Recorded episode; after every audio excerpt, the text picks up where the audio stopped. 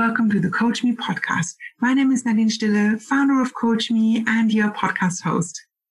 Laura Dunn, a trained and experienced early career and confidence coach, joins us today to share insights, tips, and coaching questions on how we can nurture human connections during the pandemic.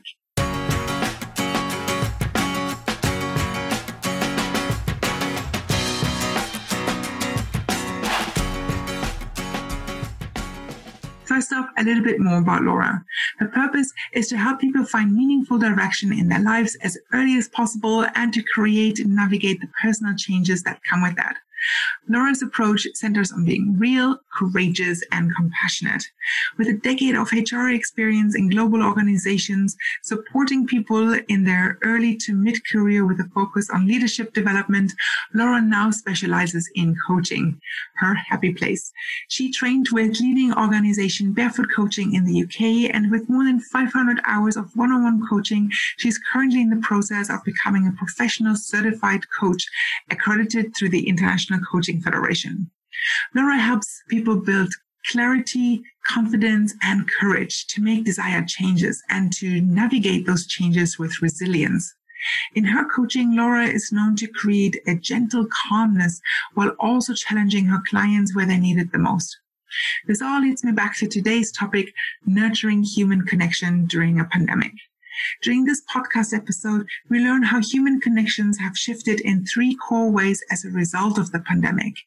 We discover ideas and perspectives to help us nurture connection in times when traditional ways of connecting are more limited. And we explore the concepts of loneliness and solitude and how solitude actually plays a key role in enhancing human connection. Please make sure to check out the additional resources in the show notes that include a list of ideas and activities that will help us. Let's tune in.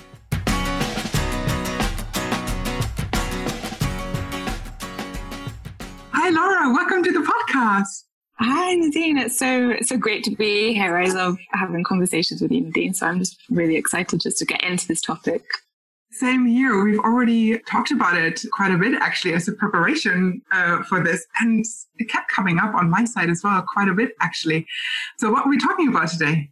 We're talking about nurturing connection in a pandemic mm-hmm. and specifically nurturing human connection in a pandemic. So, this year, I think, has really shaken up a lot of our connections and really had made us have to think kind of very differently about our relationships, our friendships, how do we look after ourselves, and that theme of kind of loneliness that a lot of people might be feeling at the moment, which is not a new theme it's existed for a really long time, as, as long as humankind, but now it's coming into really laser sharp focus. And so what can we do to nurture our human connections when mm-hmm. physical distancing is in place and when we're in lockdowns and we can't actually access the people around us in the same way?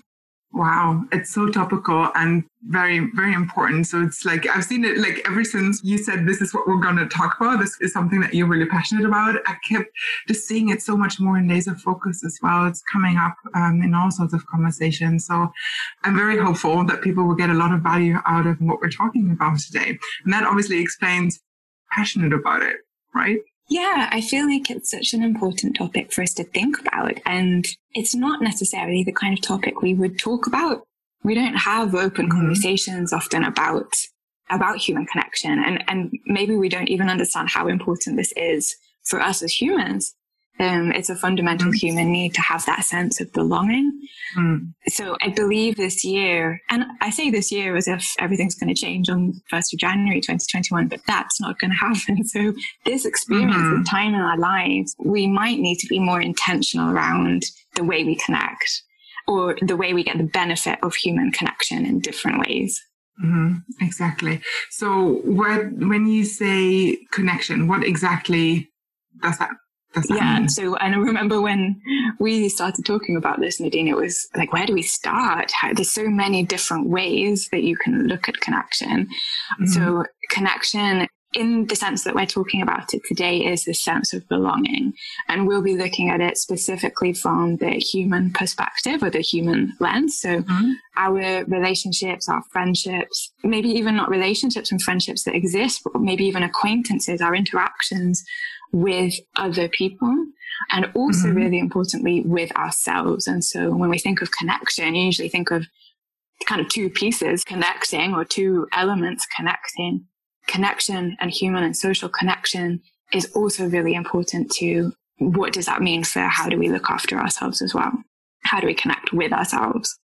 Yeah, that's probably something that most people forget, including myself. Like, what are you connected? Like, what, what does that actually mean? Human connection to, yeah, it starts with yourself, yeah. I guess, as well. The way you're treating yourself, the way you're maybe even talking to yourself, all yeah. things like this as well. So it's super important. Cool. Great.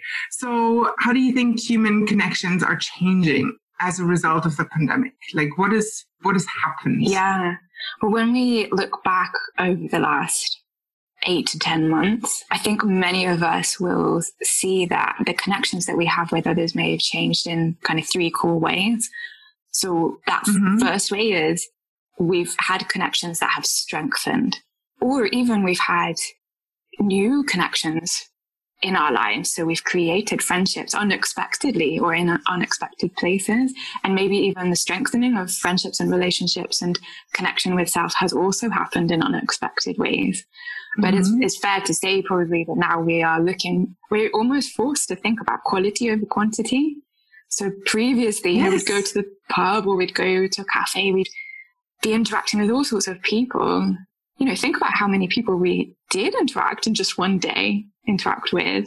Mm-hmm. And now yeah. we're weighing up risks every day, just generally, like in our decisions. We have to make these decisions every moment. And with that, we're also weighing up the risk of our connection and our kind of physical connection. Like, who do we choose to spend that time with? Who do I choose to spend the yes. time with in the evening on Zoom? Yeah because also we're being told that we have to limit our interactions as well, right? So if it's like you're only allowed to meet five other people, who are these five people are going to be? Yeah. Right? And who do we trust in that circle? Yeah, exactly. And then also who do we welcome? Who do we want to protect? Um, and that's the difficult yes. decision is you might, you might have somebody you really want to be able to see, but you can't. And so then we mm-hmm. have to mm-hmm. think more creatively and openly and maybe a bit more intentionally about how do we reach those people in our lives that are important that we haven't, mm-hmm. we can't access for one reason or another. So I think mm-hmm. that, that would be like one way that connections have changed this year. They've become stronger. Yeah. In another sense, they have become more strained and we've found ourselves in this position where we may have to re-evaluate that connection and that interaction mm-hmm. with somebody else, either to maintain that connection because it's really important to us because we really have to, mm-hmm. or to say, actually, I don't need this anymore. It's creating too much toxicity in my life. I need to let go. Mm.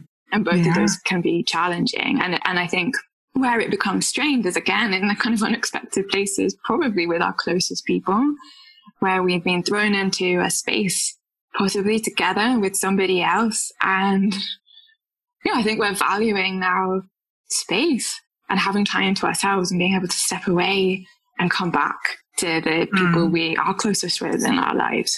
Yeah. That's the second way. And then a third way is that we might be feeling like we're lacking connection in some form. So that might manifest itself, like I said earlier, in, in terms of loneliness. We might be experiencing more loneliness than we have previously. Mm. It could inversely be like overwhelm. So we have to remember we're in so many different situations. Some of us have too much time to ourselves. Some of us have no time to ourselves yeah. and constantly with other people. And so it could well show up as overwhelm or maybe just this feeling of something's missing, a bit like general mm-hmm. unease. We can't really put our finger on it, but there's something kind of missing. Mm-hmm. And we know that. Yeah. Yeah. Okay, that's actually three gigantic shifts, yeah. and everything kind of can happen at any time, but they're quite. It's a framework that it or it happened because it had to happen this way, right? And something I guess we we've taken for granted before, like you said, you just meet people here and there, and now, whoa, how are you going to deal with exactly. that? Exactly. Okay, so if we're going a bit deeper into this, so the first part was people are kind of strengthened or the, the relationship and the connections have have strengthened and you've already like explained what that actually means and looks like with regards to belonging. Is there anything else that you want to say around that topic or do you want to like explore the other two areas? I think in a way, this is the easiest one. This is what is feeding our sense of belonging. Um, mm-hmm. Um, and that belonging is important. It's something that we need in our lives. If we don't have it, mm-hmm. we, we don't feel good. And so in that sense, it's kind of easy. It's like, yay, win. We've got something that is feeding that, albeit mm-hmm. we have physical distancing, restrictions with lockdowns, all of that. And in that space, I'm seeing people become more open as well and more vulnerable. We're going through a lot and part of strengthening a relationship is being able to be open and vulnerable with that other person. Mm-hmm. And so conversations that may not have been so easy or may not even have happened a year ago have had to happen. And that has helped us get stronger too. Mm-hmm. Yeah, and by being that more vulnerable and open, it's it's kind of a, a circle. It creates even deeper relationships, yes, exactly. and you can open up more. And so, okay, cool. Yeah, I can totally also see that and um, have experienced that. So, the second big shift that you've mentioned earlier is when relationships or connections are really strained how are people dealing with that? Yeah, so this is this is a bit tougher because it's making us mm. really look in the mirror, so look at what is going on. And I think often it takes that moment of really intense negative emotions, whether that's kind of frustration or anger. It's like the, the volcano bursts. It's been bubbling mm. for a while, and it sometimes it takes that to really look at what's going on, either with a relationship with somebody else, or when I say relationship, I mean that broadly. So I'm not talking about partner, I'm talking about partner and friend and family member, whatever that relationship is. Yeah, we get kind of almost forced to look at it because it reaches that point. Ideally, we're not letting it get to that point. We're kind of spotting it before it happens so we can manage yeah. it. We can get ahead of that. And so what people can do is be more self aware. So build that self awareness, know yourself. Is just checking in with yourself regularly, which can be hard when you've got others around you. When you've got all the distractions around you, it can be hard to just check in. So find those moments where you can check in. And maybe that sounds silly, but maybe it's in the shower where you're just kind of going through, okay, how am I feeling mm-hmm. today? Mm-hmm. What am I thinking? Whatever it is, just to tune into your feelings that day. Mm-hmm. Plus, it's it was something else that came to mind because i am doing some um, sort of meditations, and one of them is is like let the water just wash away those negative that negativity yes. while literally having a shower. It's it's actually not just a meditation; it's an actual thing that can happen, a physical feeling, right? So you can like, okay, you just let all that negativity or that stress wash away and, and see what effect that might have. So it's perfect, actually, isn't it? It's a perfect place to like meditate. yeah. And then if you can get to the point where you're kind of checking in, this is a bit harder, but checking in in the moment. So you're when, when you're with somebody, mm. or maybe it's not when you're with somebody, but maybe it's when you just after you're with somebody. So you're kind of, what's the feeling mm-hmm. that you're left with? How are you feeling then? What are you thinking? Mm-hmm. And what do you feel in your body? So, so often our bodies give us the clues as to how we're feeling. It can be really hard to articulate emotion. And maybe we can't even put our finger on it, but if we notice the impact that that's having on our bodies, are you feeling it in your shoulders and your back? Are you feeling it in your stomach? Are you feeling it all over or is your head really fuzzy? You know?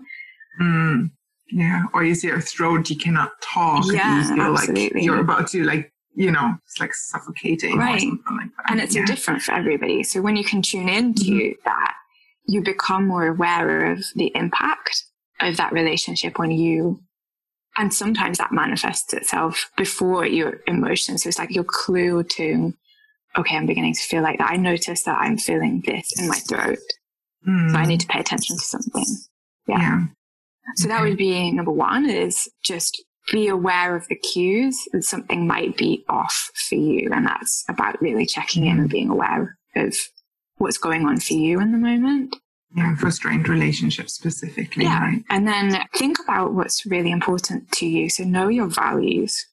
Sometimes a good way to actually identify your values is think about those moments where you have frustration and anger, because often what's happening mm-hmm. in that moment is in that intense frustration or anger is that you are one of your core values, one of the things that you hold most important in life is being mm-hmm. missed. It's not there. That's mm-hmm. what triggers us because there's something yeah. there that's, that we feel is really important that's not there in that moment. Mm-hmm. Do you have an example for someone yeah. who's not really had that experience with identifying values? Yes, absolutely. So I'll give you some examples of what values could be, if that mm-hmm. helps. So, like respect might be a value, mm-hmm. freedom, space, learning, growth, creativity, all of these things. Mm-hmm. So, think those kind of conceptual concepts that you think if mm-hmm. the world didn't have these, or if I didn't have these in my life, how would I feel? Or mm-hmm. inversely, what are the things, if you were like the ruler of your universe, what, what are the top three things that you would say, no question, these things need to exist in my world? Mm-hmm. Yeah. Okay, cool. Makes sense. So that was another way of checking in with if a, if a relationship is strained, you know, okay, you also need to know what's important to yours um, for yeah, yourself. so if you know what's important to you, there may be values coming mm-hmm. into strain, if that makes sense. So when you are aware of your values, when you know what's important to you, you can make decisions that mm. you can be more confident around your decisions because you know that your decisions are driven by your values. If you're living a value driven life, you will feel more fulfilled and happier. Mm-hmm. And so then the question is in the connections that I have right now, which of those connections are really aligning to my values and which are maybe not? Mm-hmm. And how do I make sure that the interactions I have help me to fill the kind of values bucket? So help me mm-hmm. feel more fulfilled because I know that they align to what I feel is important. Mm-hmm. And that goes back to what you said earlier about being very intentional. Yes, yeah. Right? And you know what? There's always a middle ground as well, right? Because we can't expect everybody to have the same values as we have. And this maybe leads into the next thing is just getting clear on your boundaries can be really important. And values can come into your boundary system too. So, okay. for example, healthy boundaries equals healthy relationships. If you don't have boundaries in your relationships and you don't know what they are, then you risk having a toxic relationship because you may not know what is important to you and how do you make sure that that exists in your relationship. Yeah, until they're the boundaries are are crossed. Exactly. Right. Yeah. yeah. And then it might be too late. Yeah. so what would be a boundary? Like what's like what's a realistic thing to happen, say if you're I don't know, your siblings or with your partner or I don't know, maybe a work colleague. What's something like practical? Yeah. So as a boundary. First is thinking about what are you okay with and mm-hmm. what are you not okay with?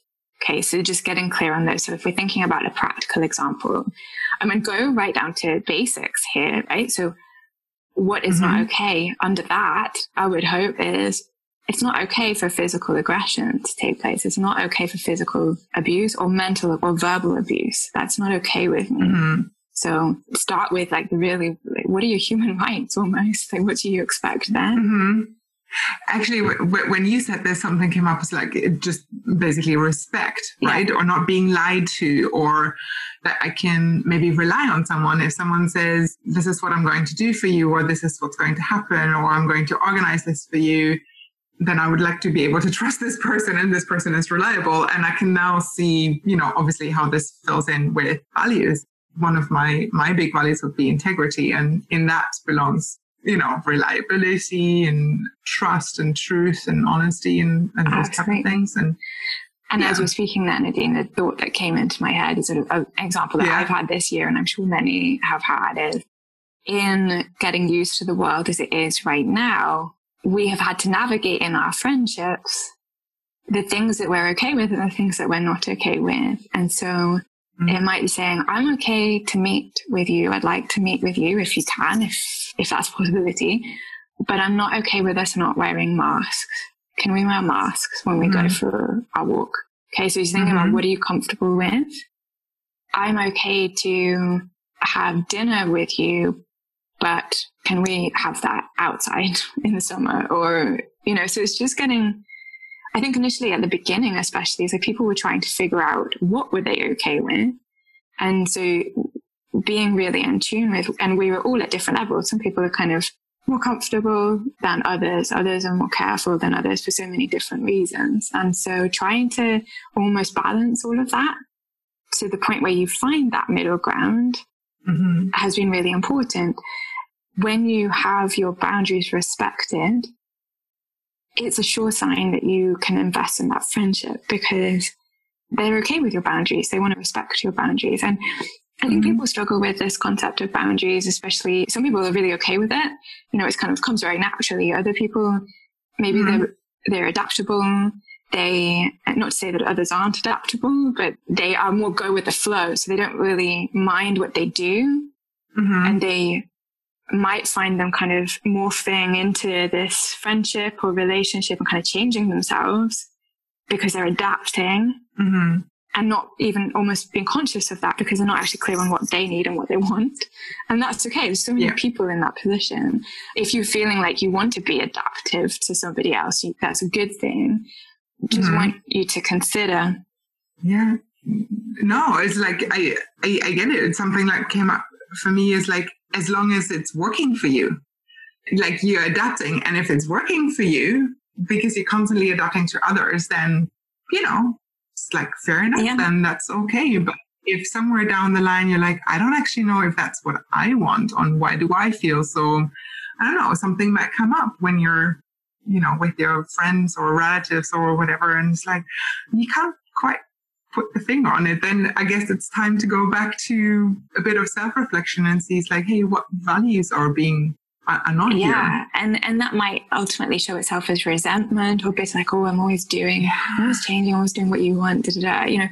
And we also have to look at ourselves at that point and say well how have i contributed to this does this other person mm. know? Have I given them the information they need to know yeah. to say so that they know what I'm okay with and what I'm not okay with? Yeah, they might think that they're acting in you know best faith and in your yeah. in your favor or doing you a, a service, and then actually it might be a disservice in some way without them knowing. And how can they how can they possibly know that if you don't share it with them? So it's a good thing to yeah. be able to establish those boundaries. yeah. yeah yeah there's a lot of open communication i guess yeah. that needs to happen in that sphere. So when we and that takes courage. Yeah totally. And that's where the the next bit comes which is open communication. Like once you have mm-hmm. established what your boundaries are and what you can do is just write like three columns on a piece of paper. What am i okay with? What am i not okay with? And what am i willing to compromise on? And then the yeah. next step is communication. Okay and that comes with okay. trust relationship bravery, courage, just say it as it is. Maybe it's mm-hmm. not going to come out the right way the first time, but that's okay. Sometimes these conversations are kind of awkward. Focus on the outcome of that conversation, not the kind of way to get there necessarily. Yeah. And it's like, what, what are the benefits? The other person might have something to say too about this. It's like, oh, thank God. Now you told me. Now I know where, you know, they might have just not known how to start that type of conversation themselves. And it might be a service for them too. Yeah. And they might appreciate it. This is actually something I can take. Yes, exactly. Exactly. Great. Okay. So everything around like the strained type of relationships, is that? Yeah, I think it, so. Kind of to summarize is one is build your self awareness. So that includes yeah. how are you feeling, checking in, knowing your values. 2 mm-hmm. is getting clear on what you need in that moment. So getting clear on your boundaries and mm-hmm. what you need. And that might be space. That might be, I need to step away. I need to spend some time on my own for the benefit of this mm-hmm. relationship. Mm-hmm. And that's where we'll talk about this later, but time alone helps create healthy connection. Mm-hmm. And then have open communication uh, around that. And then after that might be create discipline around what are the things that you want to change in order to mm-hmm maintain that connection or let go of that connection. And letting go of connections is hard, isn't it? It's not always easy. And sometimes we have to hold ourselves back from the little habits that maybe we had in getting in touch with people and that we had before. Mm-hmm. So, or showing up with that person in a different way in the way that you want to might take some discipline. Yeah. But on the other hand, I, it's like, it might also be easier in some way to letting go of conversation or of of those type of relationships because you can only everyone can only like reach out to so and so many people or you know you cannot physically meet up say at your workplace all the time or with all your friends and so it kind of fizzles out that's so true well. so maybe we're limited in the number of connections we can have too so we so we have yeah. to bear that in mind and it might feel like a relief so when you have the awareness, it gives you a much stronger position to make decisions from because you're not doubting those decisions in the same way. You don't, you're getting much clearer on why you might be making a decision and much more intentional mm-hmm. about that. Yeah. Again, back to the intention. Yeah, so. That's great. yes. And, and awareness, it all starts within. Okay, cool. So those are the things around like we've covered um, if relationships are stronger actually one if they're kind of strained in some way. And then there's a whole area about not having relationships at all or feeling like you don't have yeah. them. So what about that? That seems kind of it kind of seems to come up quite a bit. It's like oh i, I, I don't have people around me. And it's an it's an actual like we can only have so many people here but not everyone has. It's like actually both you and me, mm. we we're expats or immigrants, right? And we don't have our larger family around. That's us. it. You know, and even if we did, we'd still be having to make those hard decisions around whether or not we see yeah. certain family members or Everyone. not. And so, yeah, in a sense, that like geographical distance is the same distance whether you've got family down the road or whether you've got family on the other side of the country where we're all thinking, what are we going to do for Christmas this year? Well, many of us are thinking that wherever we are, mm-hmm. wherever we are, and whatever our situation. So when we think about that lack of connection, do you know what? I think this word social distancing has a lot to answer for because when COVID started, you know, it was that was the word that we used, and you see it on signs, and you say mm-hmm. social distance. Make sure you keep your distance. What we're actually doing, we don't need to socially distance, we at this moment in time need to be careful around the physical distance. And there's a difference. So when exactly. we hear that word social, it kind of puts you into a tailspin because you think, well, what about what about my social life? I can't can I not have a social life? It's kind of implicit that we are distancing ourselves socially. And I don't think that has to be the case. Yeah. So one way in which this is, and this is, I'll probably talk about more about this than overwhelm, which is the other way that it manifests itself is mm-hmm. loneliness and that feeling that something is missing or that feeling like I can't, I can't give that person a hug anymore. I can't even see that person. I don't even know when I'm going to be able to see that person. Maybe you are new to a city or new to a country or new to a place and you don't have your established friendships here. And so that, that in-person connection you can't have in the same way. It becomes more strained. Well, the thing is, these pathways that we use, Vivek Murthy, who I'll talk about in a minute because he's amazing and done so mm. much work on, on this topic of loneliness. He calls mm. them pathways, like our traditional pathways are no longer available in the same way to us to connect than they were before. Mm-hmm. And that's why we need to get creative. Something that came up earlier for me, some things you'd like to quote on this, because it's like, oh my gosh, you can go down a rabbit hole and talking about yes. this, and you've done like so much research around it. I still feel that specifically the word loneliness seems to still have some a taboo you're right like yeah. label around it right there is stigma around that word and i hope that this year as with many topics and conversations that are happening this year, this is one of those conversations that comes to the table. Loneliness mm-hmm. is something that people have experienced for a long time. And actually, Vivek, his research, he is the former general surgeon of the United States. And so one mm-hmm. of the mm-hmm. first things he did was he went to visit all many, many hospitals around the US and ask what's going on. Mm-hmm. Like, what's your, what are your, the problems that you're facing? What are your patients facing? Trying to gather the themes. And he realized that underlying all of these physical themes, like of physical illness, was this undercurrent of loneliness that many, mm-hmm. many people are experiencing. And so sometimes we mistake that word loneliness for being alone. So we equate it to being on your own. So one person, nobody else around you physically. Mm-hmm. Like physically, yeah. yeah. And that's, that's actually not the case. So loneliness is felt by almost all of us at some point. Mm-hmm. We could be in a really strong relationship. We could have great relationships with our family and with our friends and still feel the sense of loneliness. You could be surrounded by loads of people and still feel lonely. And mm-hmm. on the other hand, you could be living on your own and feel really connected and not have that sense of loneliness. Mm-hmm. His definition of loneliness is the subjective feeling that you are lacking the social connections you need. And so it's that gap mm-hmm. between what you have and what you feel you need. That's that feeling of mm-hmm. loneliness. Wow. I, I hope that this year, I think more of us are feeling it. And what my hope is, is that yeah. in experiencing that, we can create this kind of collective empathy towards loneliness so that as we come mm-hmm. out of the pandemic, we don't forget the people that might be feeling lonely. We don't forget loneliness. We don't not look at it.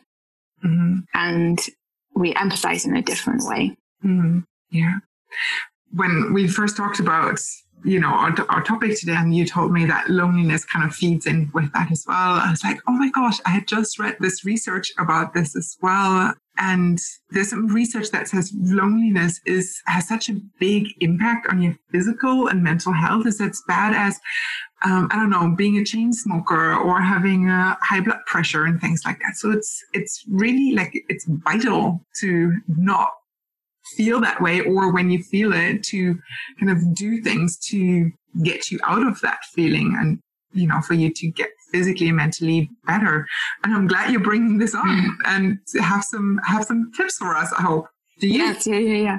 I do. I want to like, I want to create hope because I know that people might be feeling it, thinking, "Oh my gosh, what can I do about this?" And the thing, you're right. What you what you say is the research does say say that it does have this impact let's not be scared by that fact because there are things that we can do to support our loneliness. And what's really yes. important is that we are aware that it is important. Mm. So, and that's this okay. word intention, it keeps coming up. That's why we need to be intentional because this year it's possible that we are lacking some of that. And actually, Vivek, mm. he, he breaks it down in a way that can make this huge topic kind of feel a bit more tangible. So he says okay. there are three dimensions of loneliness. So mm-hmm. intimate or emotional, relational or social, and collective. Okay. And that intimate or emotional is having someone that you can confide in and with whom you have this really strong mutual affection and, and trust, essentially. Don't be mm-hmm. thrown off by the word intimate there because it's not necessarily physical. It is just having that close confidant, somebody you can yeah. have that mutual trust with. Like Im- nearly maybe emotional intimacy. Yeah, that's it. That's a nice way to put it. Yeah. yeah, sure. Yeah. And then the relational or socialist is that need for healthy quality friendships and companionship. Um, and then mm-hmm. the last one, collective, is um, the need for a group or community of people who share interests and a sense of purpose. So they're sharing your interests mm-hmm. and a sense of purpose. And, and when we break that down, these two different, these three different elements, this explains why we might feel lonely even though we have connection in some other place. So we might have strong connection, mm-hmm. relational or social connection. We've got really healthy, good quality friendships and we feel supported, but we're lacking maybe collective. We're not feeling like we're part of a group that has that same sense of purpose that we do, as an example. Okay, so all three kind of have to be in in place yeah, somehow. absolutely. And okay. so if I was coaching okay. with, with, someone who we were focusing on this as a topic, mm. I would say, okay, we'll rate each of these on a scale of zero to 10. Mm. How fulfilled or satisfied do you feel in your life right now with each of these?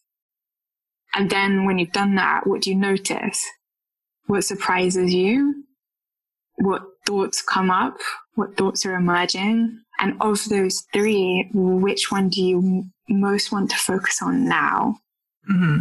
And once you've kind of started to zoom in on the, on the one that you want to focus on, well, what would it take to move that rating up by one point? Just one point. Mm-hmm. And that's how we can take something that's huge, really, and kind of fluffy and a bit vague, like, what do we mean by this? Into something that, okay, well, what does this actually mean for me? What am I missing in my life? How can I get clear on that? And what's just one small step? It doesn't have to be big. It could be yeah. a micro action, just one thing. It could be just reaching out to a friend you haven't spoken to in a long time. Yeah. It's very tangible yeah. way of doing it. And it's I guess very I mean with coaching that's why I think coaching we're asking questions it's it's very individual, right? What might work for one person is not the thing that might work for someone yeah. else or gives that impact that you're looking yeah, for. Yeah, that's right. Yeah. Okay. Cool. How do how do thoughts impact the feelings of loneliness? Thoughts can be just keep this in, in your mind. So thoughts create feelings, create actions. And so thoughts, they're powerful. And the great thing mm-hmm. about having, about knowing that is that they're the things. So often we think, oh, I'm feeling sad because of this event that happened, but we're missing the bit in the middle. I'm feeling sad because actually I'm, what I'm thinking about this is that was really terrible. And it's those thoughts that's creating the sadness, not the event that's mm. creating the sadness. So it's thoughts create feelings, create action. Action. Yeah. Or action or okay. behavior. You know, kind of that's mm-hmm. once you have the feeling that kind of affects how you might show up or what you might do. Okay. So again, going back to Vivek, he makes this point of um, when you are feeling lonely, you can go into self doubt. So you're feeling lonely. You might be having thoughts of, well, nobody's reaching out to me. Nobody cares, you know, right down to I'm not worthy of love. You know, it can be that strong. And so then that makes you feel bad. Those thoughts make you mm-hmm. feel bad. And then it pushes you away even more from the relationships in your life because you kind of believing those thoughts. So the, the, the quote that I'll read from his book. So shame and fear conspire to turn loneliness into a self-perpetuating condition, triggering self-doubt, which in turn lowers self-esteem and discourages us from reaching out. So mm-hmm. over time, that cycle may convince us that we don't matter to anyone, that we're unworthy of love, driving us ever inward and away from the very relationships that we need the most. That's how powerful mm-hmm. thoughts can be when it comes to loneliness. And so what can we do about that? What happens? How can we mitigate and mm-hmm. support our feelings and the, and how we feel? So that we're not mm. spiraling into these kind of negative thoughts, which actually pull us away, not closer to the people in our lives. Mm. Yeah. yeah. And it's it's like a self-fulfilling prophecy yeah. if and you're projecting things that are most likely not true. Exactly. And so in that sense it's kind of futile, isn't it? Because yeah. It's going on in your head. It's not actually it's not true. It, it's not that you're not mm-hmm. unworthy of love. It's that that's how you're feeling. Mm-hmm. So what can you do if you're feeling that way?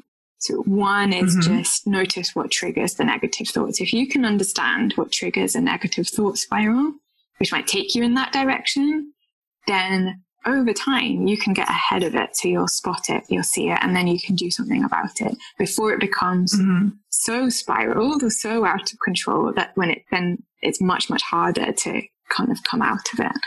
Mm-hmm. So one is just notice what triggers negative thoughts, and then two, create strategies to reroute those thoughts in the moment. Okay. So an ex- example of that could be, let's say I'll talk about triggers, common triggers.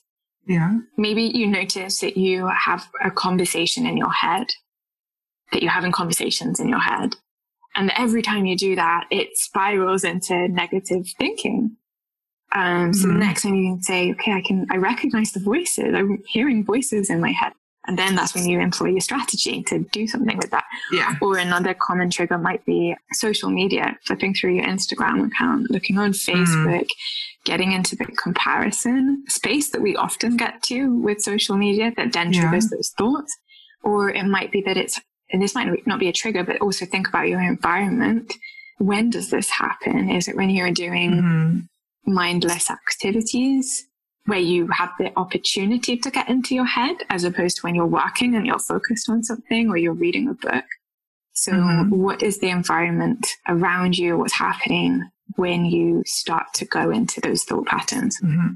And then it's like the thing that came up is like the boundary setting. It's yeah. not just necessarily what you refer to, it's the, the boundaries for other people. You're setting boundaries for yourself as well. I love that. That's really cool. Yes, it's you thinking about where are you allowing yourself to go and what where yeah. you're not allowing yourself to go. Yeah, and if it's if that means uh, you know you're setting a, a boundary of no social media for the next few weeks, then yeah. that's a very creative and resourceful way of make sure that you feel Absolutely. better. And then what do you need to do to make sure that happens? Take it off your phone. Just delete yes. the app for a bit, you know, yes. or whatever that is. Yeah. Yeah. Yeah. Mm-hmm. yeah see through that. Cool. Yeah. Oh, it's, it's all kind of connected. Yeah. and then the, the, the trigger. So then you want a strategy. So you kind of like anticipate this happening or mm. anticipate that when it happens, this is the thing that you will do or one of the things that you mm-hmm. will do. So that could be many people turn to grounding exercises. So we talk about meditate. We talk about meditation a lot. Um, I know for some people that works and some people it maybe doesn't work. If it doesn't work for you, then find your own version of it. Mm-hmm. There's a mm-hmm. lot of science to say that it does support you. You know, it helps to change your neural pathways. And so what works for you is, and that could be an activity as opposed to sitting and kind of meditating. Um, a good grounding mm-hmm. technique that I love is five, four, three, two, one, where you tune mm-hmm. into your senses slowly. So you might say, okay, what five things can I hear right now? What four things can I see? What three things can I touch? What two things can I smell? And what one thing can I taste? And you can mm-hmm. mix those up depending on what's going on. Like if you're eating dinner, usually the taste is the hardest one. There's only one thing mm-hmm. I can taste, but if you're having dinner, you could taste a million different things. Yeah. Or it might be if you if if grounding exercises are not really your thing, then how can you change your activity to either distract that thought pattern, to shift it, yeah. or focus your mind on something else. So an activity that helps you get focused on something else or that positively distracts you in some form. So that could be reading, it could be mm-hmm. doing something creative, a creative project, it could be just finding something that makes you laugh, you know, something that simple. Yeah. Okay, cool.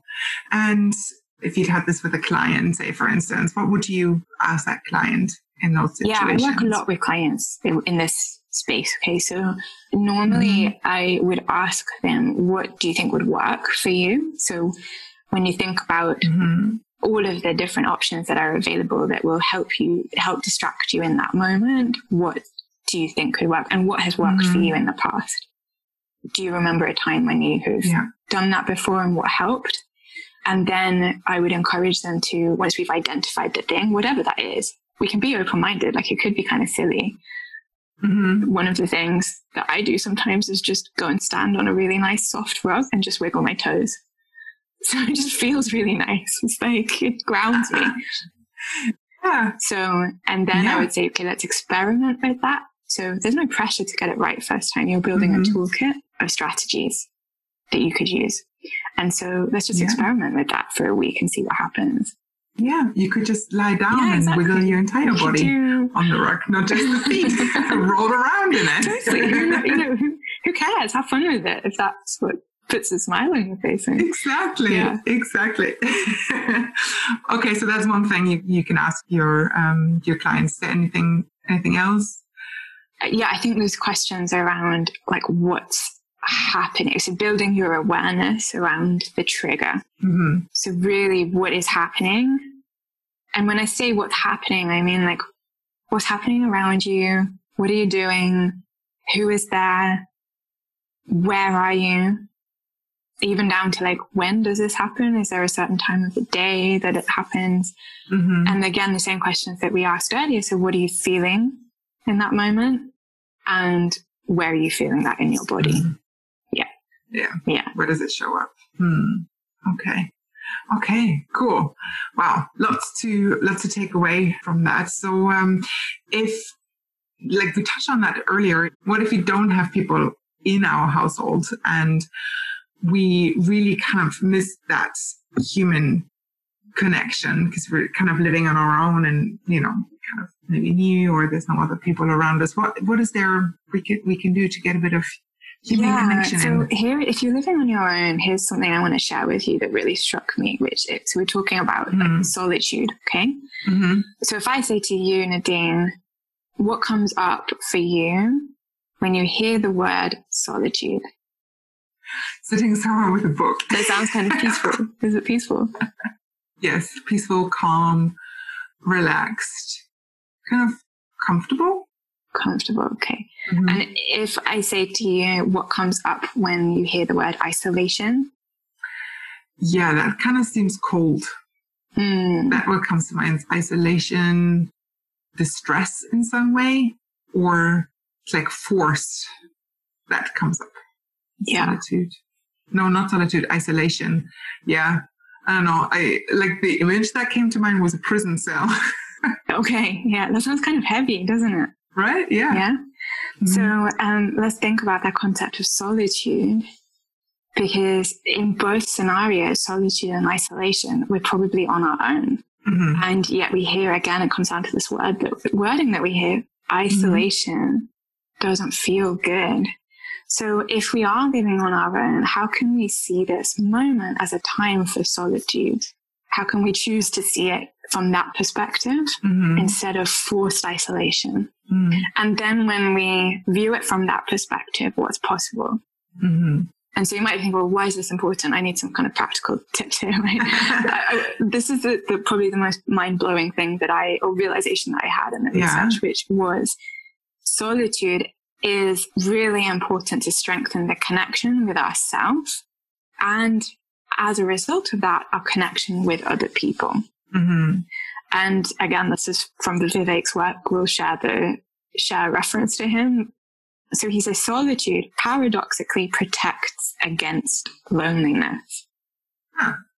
Okay. So what that means is if we're living on our own, it's actually not the end of the world and we can have connection. We can use this time to really connect with ourselves, Mhm. to be able to nurture the connections that we have with others. And, and it might be that we're doing that for our now selves, or it might be that we're doing that for our future selves. Okay. But it's an intent, again, an intentional thing, and it's more like a mindset. Is it more, is Um, that the difference? Frame. Yeah. Okay. Yeah. Yes, exactly. So it's, you know, often I'd say to clients, okay, you're in a situation where there's a whole number of things you actually can't control. What can Mhm. you control? And many times, what can you control is the mindset and the frame of mind you have looking at this situation. So, Sure. how can you step around or look at it from a different viewpoint? And when we choose, we have it within ourselves to choose to see this time as Yeah. solitude if we want to, as opposed to isolation. Yeah. And what do you want to do with a time of solitude if you see it that way? Mhm. How can you make the most of this time? How can you see it as an opportunity? Okay. Great. So it must be hard if you're living alone right now because of the restrictions that are going on. So what can we share with people about that? So people listening and what are some ways we can kind of either reframe it or do about it? Are we hugging ourselves? Is that Talking about human contact, like Yeah, physical, like connection, yeah, yeah. like hugs, yeah. yeah. Um, don't we all? We are all going to really appreciate the hugs in our lives right now. yes. So yeah, there, there is such a thing as skin hunger. It is a thing. Look it up. It's Uh-huh. it's something that people are feeling right now. So what can we do? hmm I think one of the things is we kind of have to accept that we don't, we can't have the in person in the way that we used to. Okay. So that's number Mhm. one. And maybe we don't know if there is an alternative that really fully replaces that. So I don't want to sort of sit here and say, here's, here's all the things you can do. And, you know, this is going to be your complete alternative to human Yeah. contact. We don't know if these things can really truly replace it, but let's think about that logically. Okay. So human contact and having human contact releases hormones in our body hmm of endorphins, oxytocin, dopamine. hmm And so if we're not having that human contact, we may be lacking in some of those hormones. hmm So we may be having less of that. So then that takes me to, okay, well, logically, what can we do? Let's just get straight to the Yes. jugular here. Like, what can we do practically to give ourselves and our bodies the benefit of human contact when we can't have human contact? What are the mm-hmm. other things we can do? Okay. And there's some really yeah. cool stuff. Yeah. So then, yes. so it, to release your endorphins, and you can do a Google search, just see what comes up here. Um, yeah. So regular exercise, that always comes up. So this is a reason to do regular exercise. I'm not going to go through the whole list here. We can maybe share it. yeah, I'll we'll put them yeah. in the show notes either in a separate document or we'll list them there. So uh, maybe yeah. like the the top three for each one of those. Okay. So the thing that really struck me was listening to and creating music. Mm. That releases every single one of those hormones. Yeah. So are you listening to enough music in your life? Um, another one is eye contact. So make eye contact. How many times do we go into a coffee shop and we don't, or a supermarket and we don't really interact with the person behind the, the till? Well, maybe mm-hmm. we could. Or the delivery person, maybe we could just look them in the eyes. Yeah. That would give us a little bit of oxytocin. And then sometimes the only thing that we really have access to um, with regards to like mimics or anything else in their face, because you can't, everyone's wearing a mask, right? So you can't see them necessarily smile, but you can see what's going on in their eyes. So kind exactly. of laser focus into that. Yeah, yeah, and smile as you're doing it. Maybe yeah. they can't see, but they you, they will see the smile your Shows in your voice as well. Yeah, or in your eyes. The other thing that struck me was synchronous activity. So doing an activity together. So we get, we bond when we do activities together. Um, okay. Um, that could be like a team sport or it could be singing in a choir. We mm-hmm. can't do that in the same way right now, but there are loads of online experiences that we could sign up to. We could say, Hey friend, in the UK, do you want to do this with me? Let's go and make a cake. Let's learn how to do tapas for an afternoon or whatever it is mm-hmm. to just find something that you can share together as opposed to just having conversation all the time. Like, what can you do together?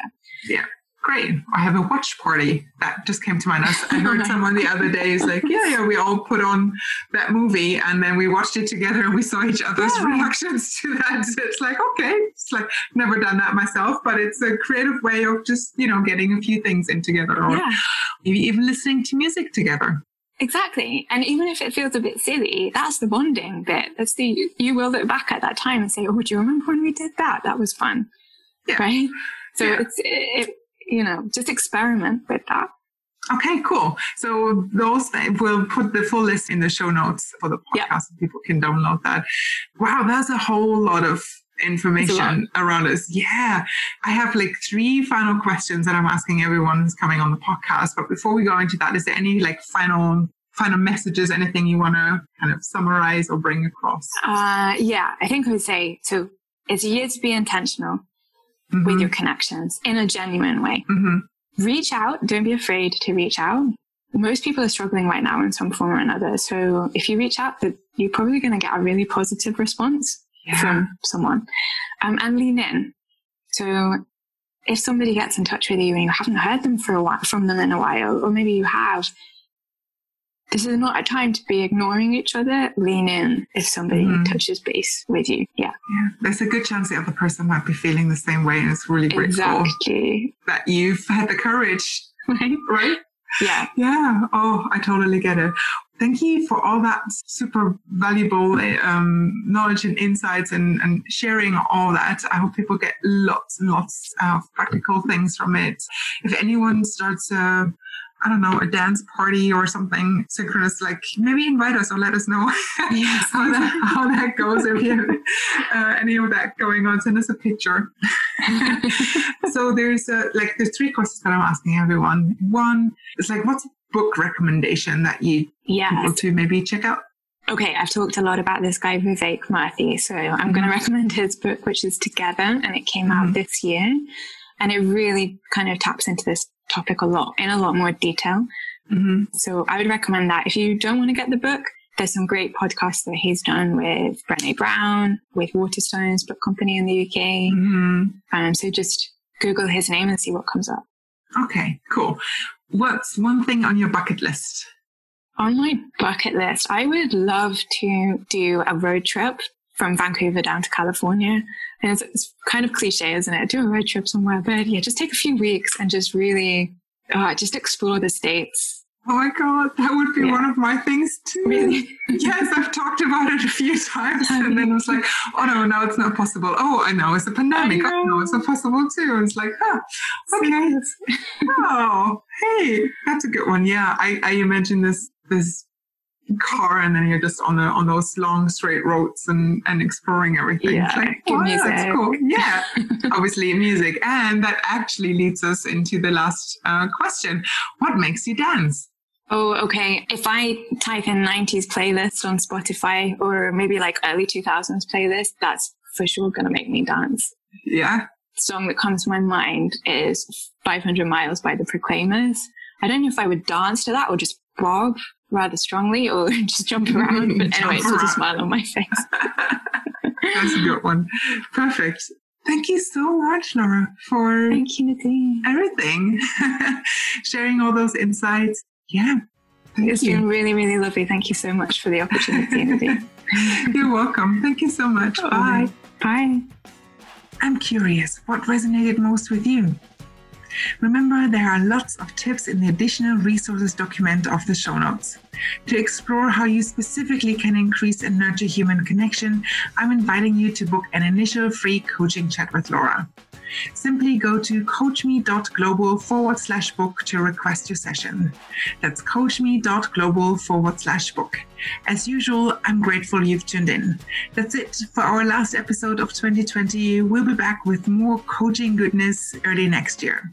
Thank you and stay curious.